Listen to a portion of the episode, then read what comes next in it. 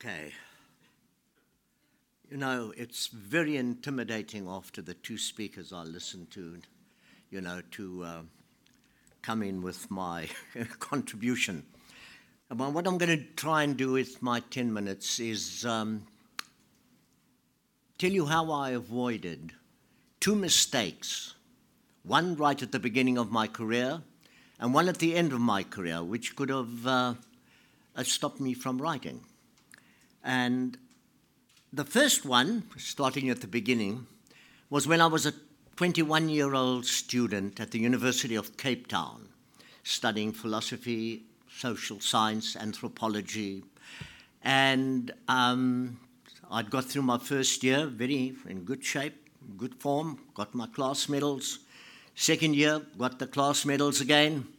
And then I was in my third year.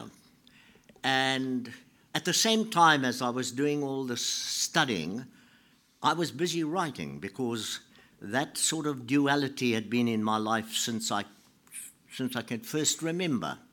The desire to tell stories and also the quest for knowledge. And I was a f- couple of months away from my writing the exams for my first degree, which would have been a Bachelor of Arts. And I paused and stopped and thought to myself, something doesn't feel right. Doesn't feel right about this. Why do I have this feeling that getting that degree is going to be a trap from which I might not escape? Because with a degree like that, I could have gone on to be a teacher, I could have pursued an f- academic career, gone on to do a master's or something like that but my that essential sense I have of myself as a storyteller had made me stop and think. And I needed advice from somebody. I needed to talk to somebody who I could trust. And it might sound fanciful, but the truth is, I found that person in the shape of Beethoven, the great romantic musical composer.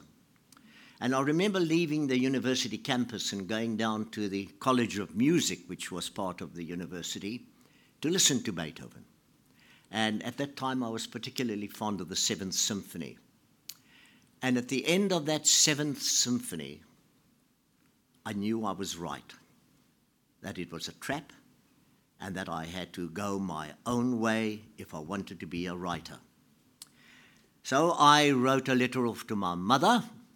Now, she was a almost illiterate Afrikaner woman, peasant, but had been given, by the grace of God, an incredible sense of natural justice. And she had looked at the world around her and realized that something was wrong because these, I must just remind you, talking about myself at the age of 21, I'm now 82 at 21, we're talking about the dark years of apartheid, that appalling system of institutionalized racial prejudice that characterized South Africa of those days. And she had scrimped and scraped her pennies and her tickies, her little dimes, in order to get me to university. She worked very, very hard. And I wrote to her not knowing what her reply was going to be, saying, Mom, I want to be a writer, and I want to see, writers have got to see the world, and that's what I think I should do. That woman wrote back to me in a almost illegible handwriting saying, Hally, and that was my nickname as a child, Hally, if that's what you've got to do, do it. So I put a couple of tins of sardines in a haversack, stood on the side of the road, and hitchhiked all the way through Africa from Cape Town to Cairo.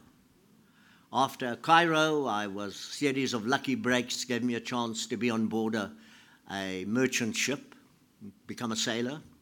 Uh, it was one of the, those days of the old tramp steamer that would just look for a cargo that would be advertised somewhere that needed to go somewhere else, and the tramp steamer would go and pick it up and carry it across the oceans and drop it wherever it was intended to be. And um, by coincidence, again a small, small little moment in a bar where I was signing chits for, for a beer that I didn't, the money for which I didn't have. That a portly gentleman next to me looked around and looked at me and said, All right, laddie, what's the trouble? And I immediately got very defensive because uh, I was actually breaking the law. I didn't have any money and I was living in this hotel and drinking as much as I wanted to.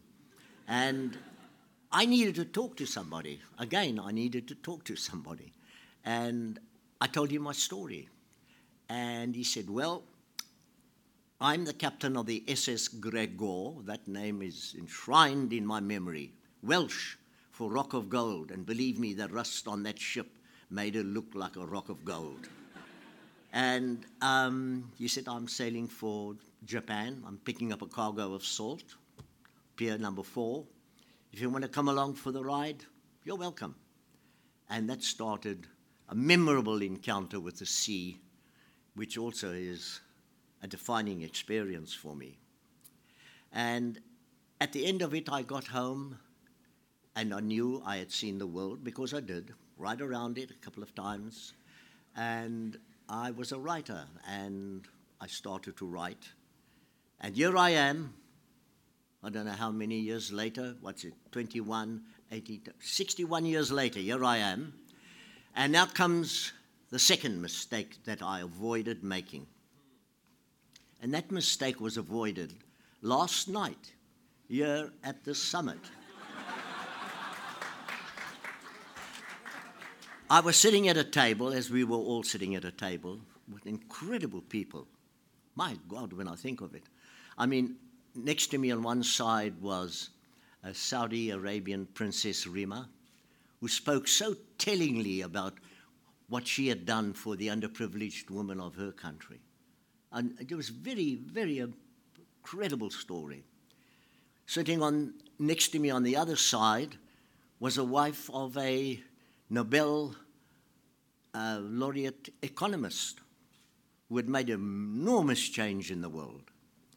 And then next to him was sitting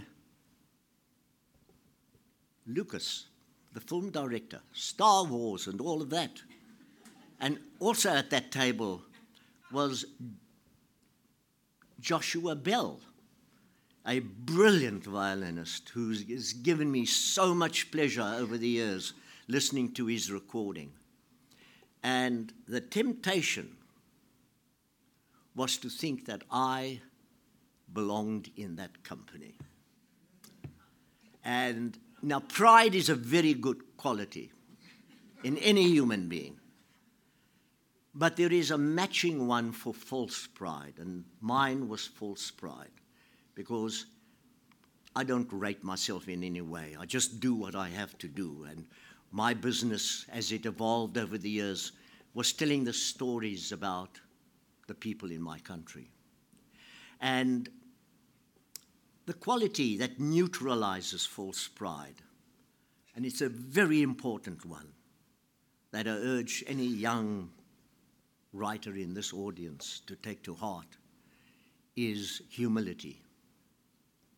Be humble. Be humble. And what I'd like to share with you in conclusion is a little note. I'm an addictive notebook keeper, and that has allowed me to keep track of my life in a way. And this is the note which I wrote in August 1968. I was born in 1932, so this is when I was 36 years old. And I say, I wrote, I have said often enough in company, in interviews, that to leave South Africa on a one way ticket, the so called exit permit, was an intolerable thought. I've known it was so, but until this afternoon, never felt out exactly what would be involved. Didn't need to, I suppose, because it is the truth that to leave this country is unimaginable. Anyway, a walk with Osduck, that was my dog, a walk with Osduck in the bush this afternoon ended up on a high sandy ridge, almost a dune, where the harsh grey scrub was cropped close to the earth because of exposure to the powerful southwesters. One was blowing, long and clean and cool. In the distance, the sea, brilliantly blue, settling down after three days of rough weather.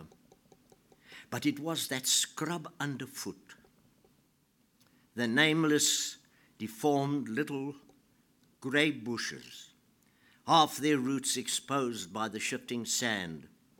The thought that I might possibly one day never again walk over them in that silence and innocence, a keen pain, an intolerable sense of loss. Then tonight, the thought came to me that my life's work was possibly just to witness as truthfully as I could the nameless and destitute, the desperate of this little corner of the world. This is what could be lost. Those little grey bushes in the shifting sands of the dune. And so to Olson, the American poet. I have no longer any excuse for envy. My life has been given its orders. The seasons seize the soul and the body and make mock of any dispersed effort. The hour of death will be the only trespass. So, no longer any excuse for envy. My life has been given its orders. Love the little grey bushes. Thank you.